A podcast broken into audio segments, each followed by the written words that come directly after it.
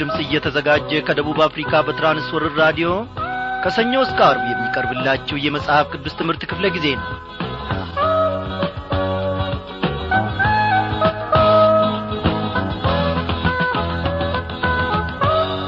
በየስፍራ ሆናችሁ ይህንን የራዲዮ መልእክታችንን ለማዳመጥ የቀረባችሁትን ታላላቆች ታናናሾች እግዚአብሔር ይባርካችሁ እንደምናመሻችሁ እንላለን በያላችሁበት ስፍራ ሆናችሁ እንግዲህ ይህንን የመጽሐፍ ቅዱስ ትምህርት በራዲዮ ለመከታተል የቀረባችሁትን ሁሉ እግዚአብሔር በዛሬውም ምሽት ከቃሉ ማዕድ እንደሚመግባችሁ በባርኮቱም እንደሚገናኛችሁ እኔ ባለሙሉ ተስፋ ነኝ።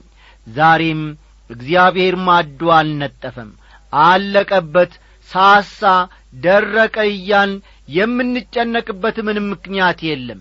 እግዚአብሔር አምላካችን አንደበታችንን እገርቶ ሰማያዊውን ቋንቋ የቤቱን መንግሥት ቋንቋ እንድናወራ ደግሞ እኔና እናንተ ንገርቶናል። እስከ መጨረሻውም እንደሚያጸናን እኔ አምናለሁ።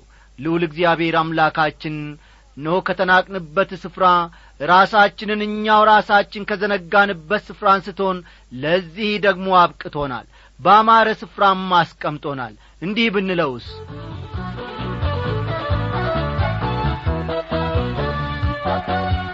አንደበቴን ልክፈት እስኪ ላውራ ያደረግልኝን በየተራ ማልጄ ልነሳ ላክብር። ሞገስ አገኘውኝ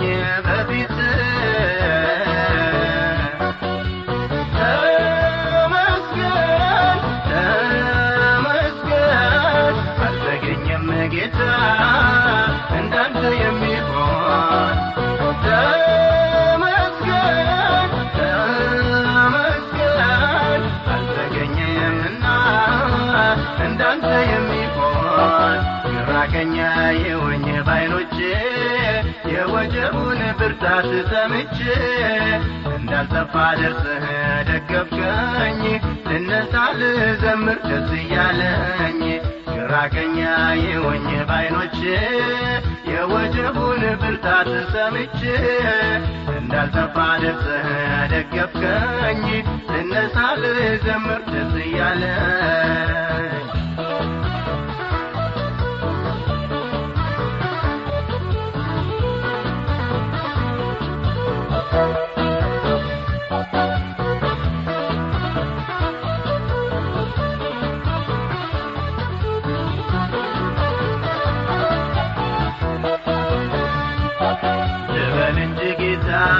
መልካም ነው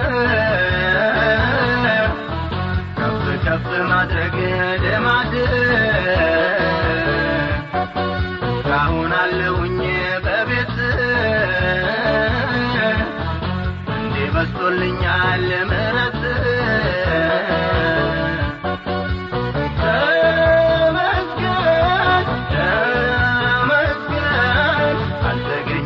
ጌታ እንዳንተ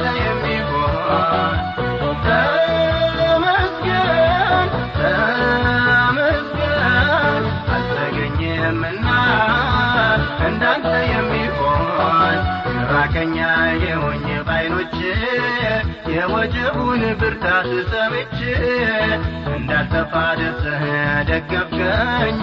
ልነሳ ልዘምር ደስ እያለኝ ግራ ቀኝ የሆኝ ባይኖቼ የወጀቡን ብርታት ሰምቼ እንዳልጠፋ ደርሰህ ደገፍከኝ። ልነሳ ልዘምር ደስ እያለኝ።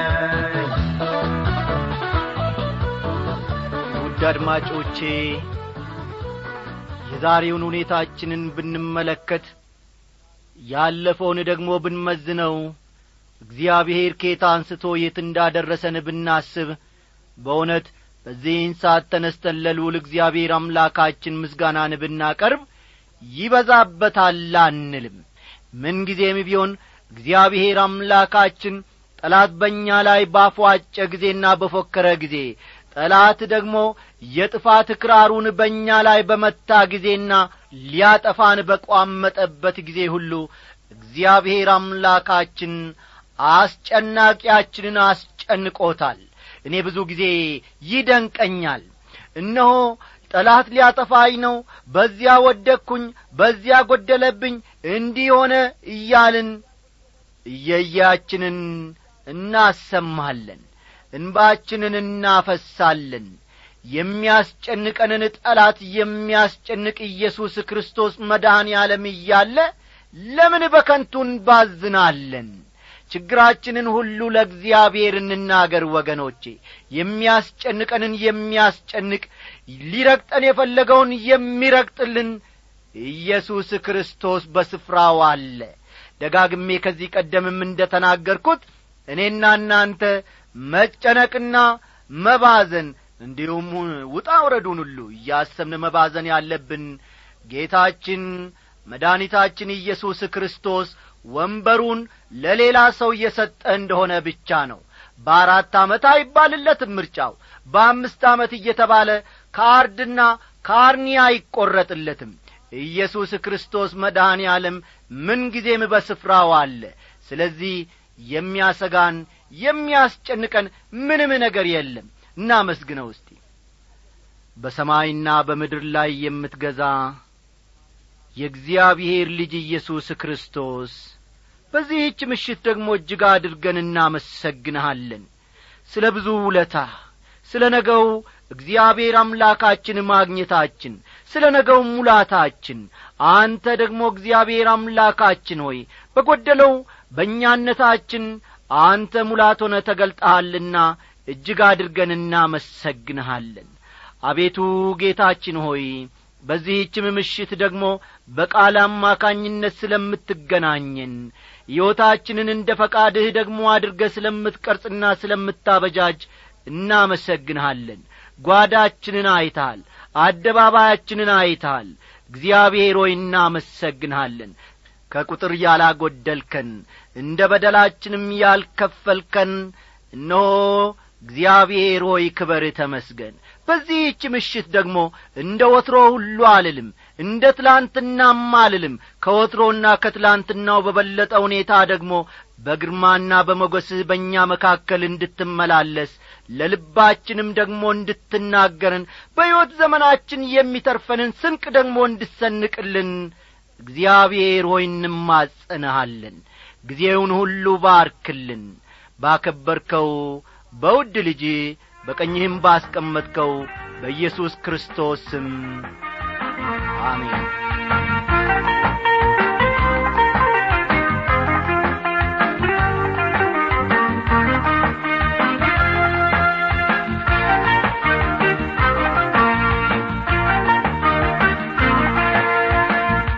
አድማጮቼ ባለፉት ተከታታይ ክፍለ ጊዜያት ዓለማዊነት ምንድን ነው ክርስቲያን ዲያብሎስን እንዴት መቃወም ይችላል?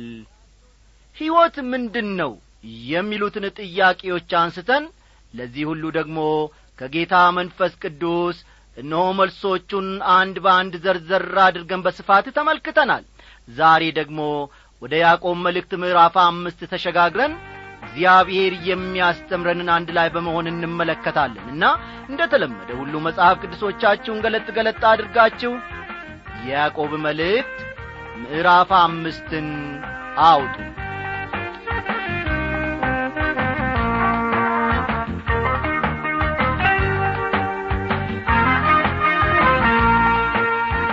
ዛሬ ደግሞ በጣም ተደናቂ ወደ ሆነ የያዕቆብ መልእክት ክፍል መጥተናል ምናልባትም ያለ ቦታው እየገባ ወይም ያለ ቦታው እየተቀመጠ ይመስለንም ይሆናል። እንዲሁ እላይ ላዩን ለሚያነብሰው የመጀመሪያዎቹ ስድስት ቁጥሮች ሶሻሊስት ወይም ኅብረተሰባዊ ሥርዓትን የሚያራምዱ ሊመስሉን ይችላል።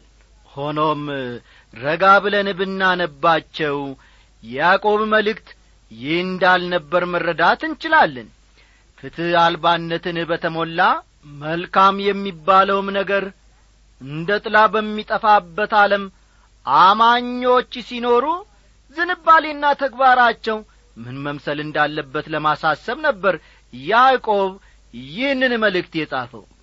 ያዕቆብ በነበረበት ዘመን የነበረው የሮማውያን ዓለም አሁን እኛ እንደምንኖርበት ዓለም አልነበረም የአኗኗር ዜቢያቸው ከእኛ በፍጹም የተለየ ነበር።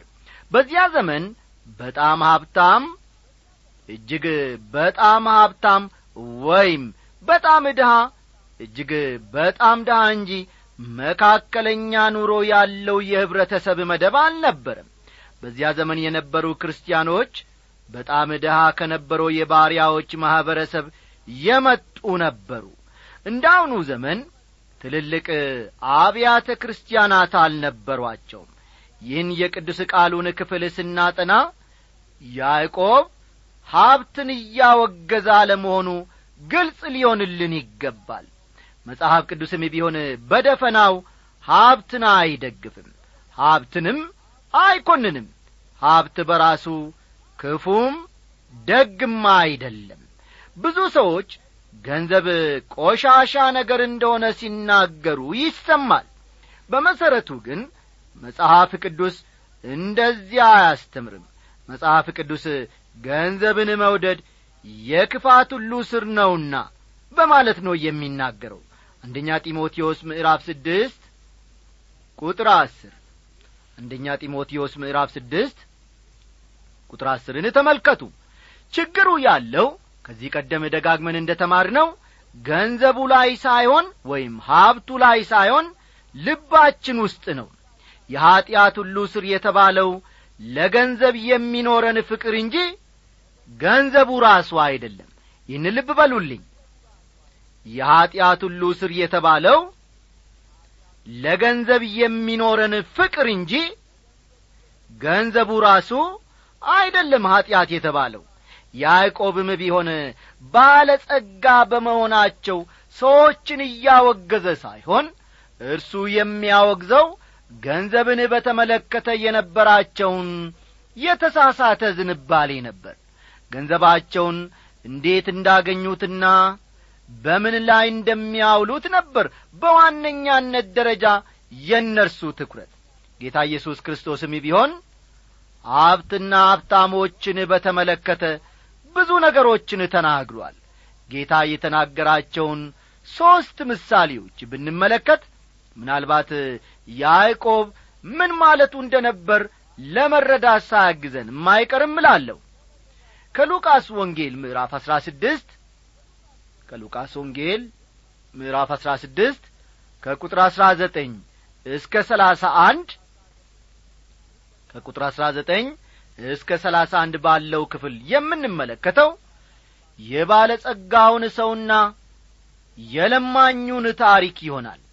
በበኩሌ ይህ እውነተኛ ታሪክ እንደሆነ አምናለሁ።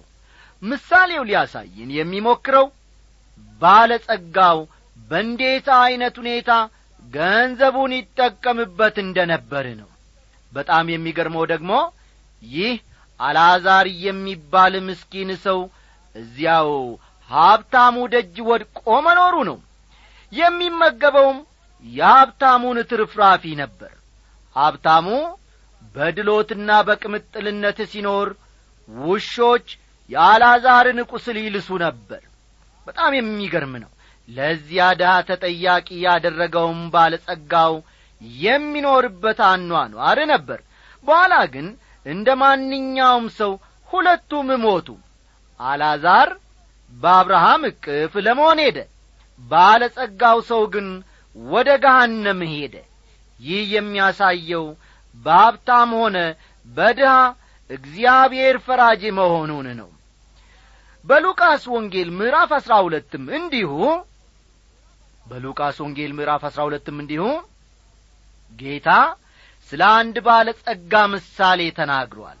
ይህ ሰው ሰፊ ጐተራ ለመሥራት ዕቅድ ነበረው። ይሁን እንጂ ዕቅዱን ሳይፈጽም ይሞታል። ጌታ ስለዚህ ሀብታም ተናገረ እንጂ አላወገዘውም በዚህ ክፍል ውስጥ። በውጭ በኩል ሲታይ ይህ ሰው ታታሪና መልካም ዜጋ ይመስላል። ገንዘቡን ያካብታል።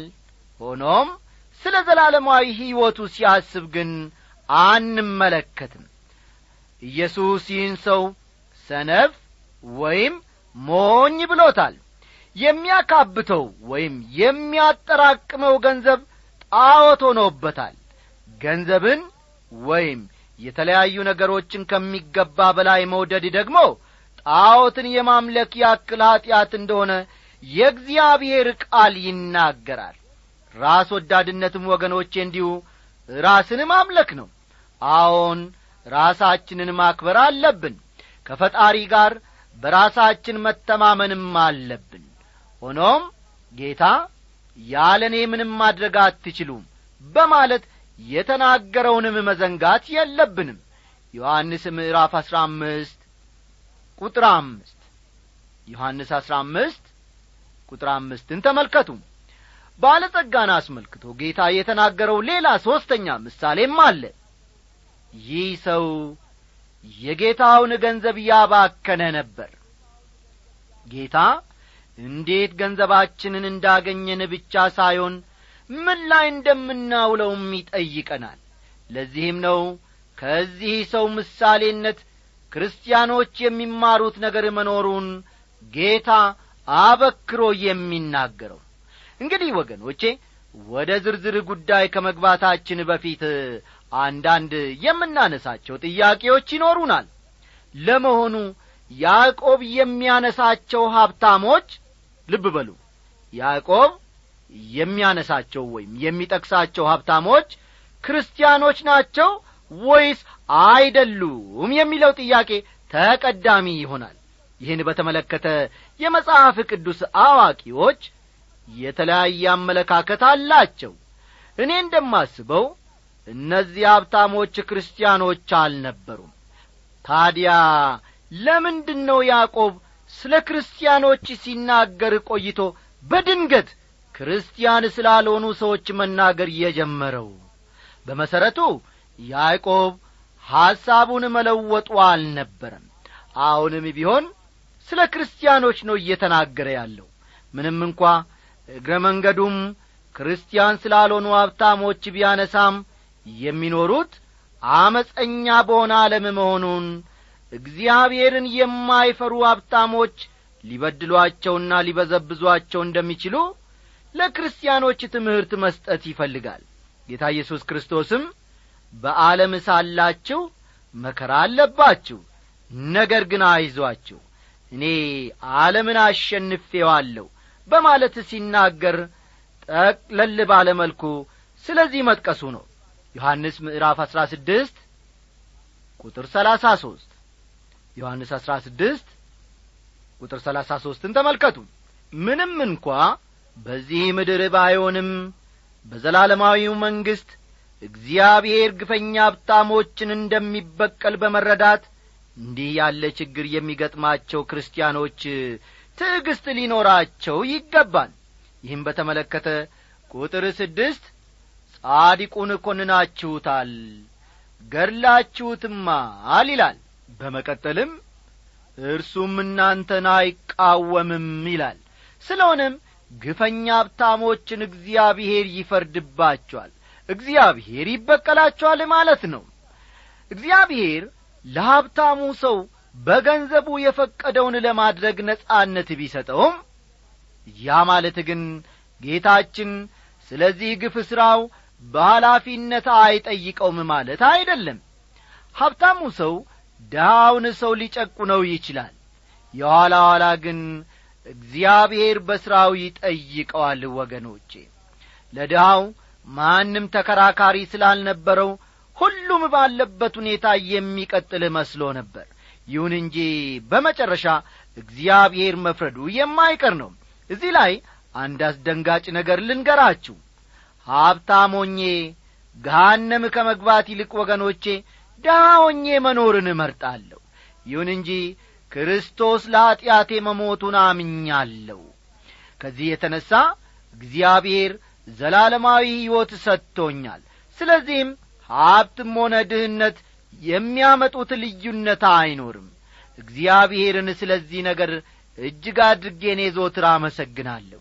አመፀኛ ሲበለጽግና ነገር ሲከናወንለት አይቶ ዳዊት በጣም ተረብሾ ነበር በጣምም አዝኖ ነበር። ይህም በተመለከተ መዝሙር ሰላሳ ሰባት ከቁጥር ሰላሳ አምስት እስከ ሰላሳ ስድስት አጥህን ከፍ ከፍ ብሎ እንደ ሊባኖስ ዝግባም ለምልሞ አየሁት ብመለስ ግን አጣሁት ፈለግኩት ቦታውንም አላገኘውም ብሏል።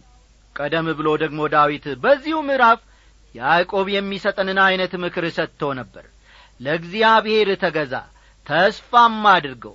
መንገድም በቀናችለትና ጥመትን በሚያደርግ ሰው አትቅና ይላል። መዝሙር ሰላሳ ሰባት ቁጥር ሰባት ይህን እውነት እስኪረዳ ድረስ ግን ዳዊት ግራ ተጋብቶ ነበር። እስቲ አሁን ደግሞ ወደ ዋናው ጥናታችን እንመለስና ቁጥር አንድን አብረን አንድ ላይ እናንብብ። አሁንም እናንተ ባለጠጎች ስለሚደርስባችሁ ጭንቅ ዋይ ዋይ እያላችሁ አልቅሱ ይላል ያዕቆብ እየጻፈው በዘመኑ ለነበሩ ባለጠጎች ነበር። ይሁን እንጂ የመልእክቱ ፍሬ ሐሳብ በየትኛውም ዘመን የሚኖሩ ግፈኛ ባለጠጎችን ይመለከታል። ያዕቆብ ይህም መልእክት የጻፈው ከአርባ አምስት እስከ ሀምሳ ዓመተ ምሕረት መካከል በነበረው ጊዜ እንደ ነበር ይታመናል። በሰባ ዓመተ ምሕረት ደግሞ ሮማዊው ቲተስ ወይም ጢጦስ ከዚህ በፊት ተደርጎ በማይታወቅ ሁኔታ ኢየሩሳሌምን መደምሰስ ወይም መደምሰሱ ይታወቃል። ጢጦስ ክርስቲያኖችን ይጠላል አይሁዳውያንንም ይጠላል። ሁለቱም ደግሞ በዚያ ከተማ ነበሩ። የማውደም ሥራውን ከፈጸመ በኋላ አንድም ባለጠጋ አልተረፈም። ግማሾቹ ተገደሉ ግማሾቹ ደግሞ በባርነት ተወሰዱ ሀብታቸውም ተወረሰ። እንደ ገና ወደ ሰማይ ከመሄዱ በፊት ጌታ ኢየሱስ እንዲህ እንደሚሆን ተናግሮ ነበር። ከዚህ አንጻር ስንመለከተው ያዕቆብ ምን ያክል ከባድ ቃላትን ተናግሮ እንደ ነበር መመልከት ወይም መረዳት ይቻላል። የኢየሩሳሌምን ውድመት በተመለከተ ኢየሱስ ክርስቶስ ለደቀ መዛሙርቱ ኢየሩሳሌም ግን በጭፍራ ተከባ ስታዩ በዚያን ጊዜ ጥፋቷ እንደ ቀረበ ወቁ ብሏቸው ነበር። ሉቃስ ሀያ አንድ ቁጥር ሀያን ተመልከቱ። ይህም በሰባ ዓመተ ምረት በትክክል ተፈጽሟል። ቁጥር ሁለት ሀብታችሁ ተበላሽቷል ልብሳችሁም በብል ተበልቷል ይላል። ክርስቶስ በቅርቡ ይመለሳል። ያኔ ሀብታቸው ሁሉ እንዳልነበረ ይሆናል። ይህ ደግሞ በዘመናችን ያሉ ባለጠጎችን እንደሚያስደነግጣቸው ሁሉ በዚያ ዘመን የነበሩ ባለጠጎችንም እንደሚያስደነግጣቸው ግልጽ ነው።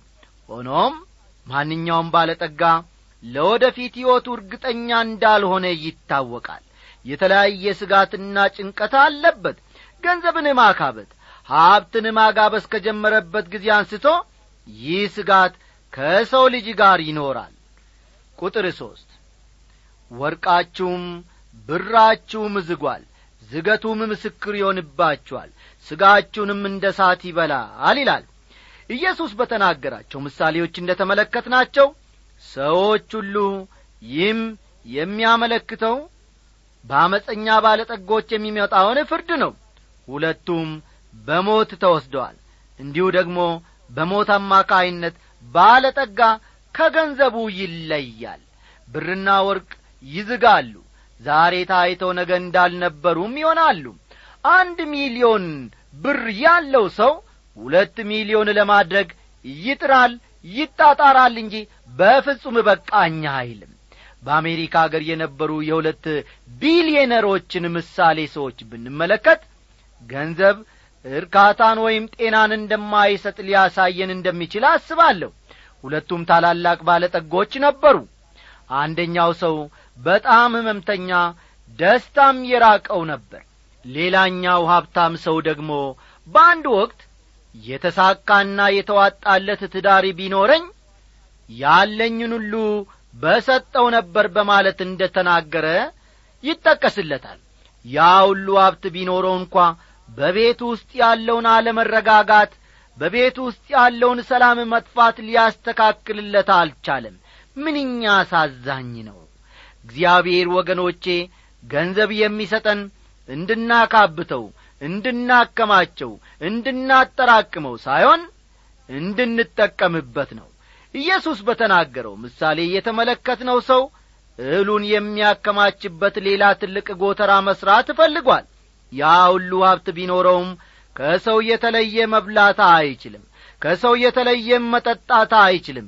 አለኝ ብሎ በአንድ ጊዜ ያለውን ልብስ ሁሉ መልበስም አይችልም።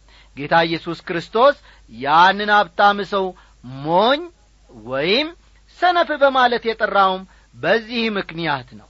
ቁጥር አራት እነሆ እርሻችሁን ያጨዱት የሠራተኞች ደሞዝ በእናንተ ተቀምቶ ይጮኻል።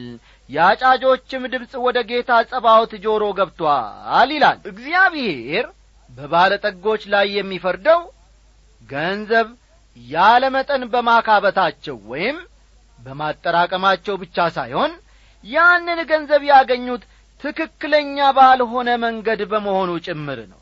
ሀብታም የሆኑት ሌሎችን በመበዝበዝና በመዝረፍ ነው። መጽሐፈ ምሳሌ ምዕራፍ ሀያ ሁለት ቁጥር ሰባት ምሳሌ ሀያ ሁለት ቁጥር ሰባት ባለጠጋ ድሆችን ይገዛል ተበዳሪም የአበዳሪ ባሪያ ነው ይላል። ሌላውን በመበደል በመዝረፍና በመበዝበዝ በምናከማቸው ሀብት እግዚአብሔር ይፈርድብናል። ገንዘባችንን እንዴት እንዳገኘን ብቻ ሳይሆን እምን ላይ እንደምናውለውም እግዚአብሔር ይጠይቀናል። ወዳጆቼ ሀብታም ልትሆኑ ትችላላችሁ ዳም ልትሆኑ ትችላላችሁ። እግዚአብሔር በሰጠን ነገር እርሱን እያመሰገንን በሥርዓት መኖርን እንለማመድ።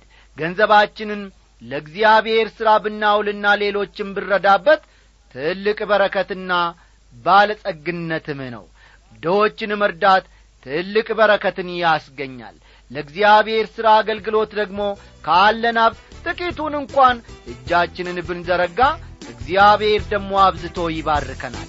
በዚህ መረዳት እንድንኖር እግዚአብሔር ጸጋውን ደግሞ ዕለት ዕለት እያብዛል